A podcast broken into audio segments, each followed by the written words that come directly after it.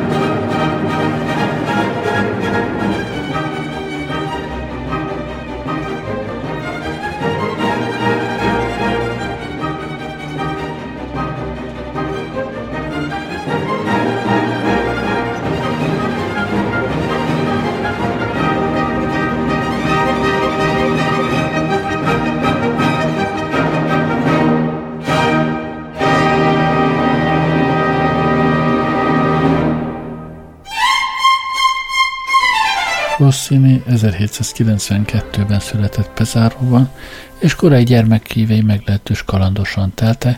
Apja uh, részt vett a republikánus mozgalmakban, uh, ezért aztán állásába kivágták, és uh, vándor színész, vándor zenészként élte. Az apu egyébként uh, kürtös volt, tőle tanult meg kürtön játszani Rossini.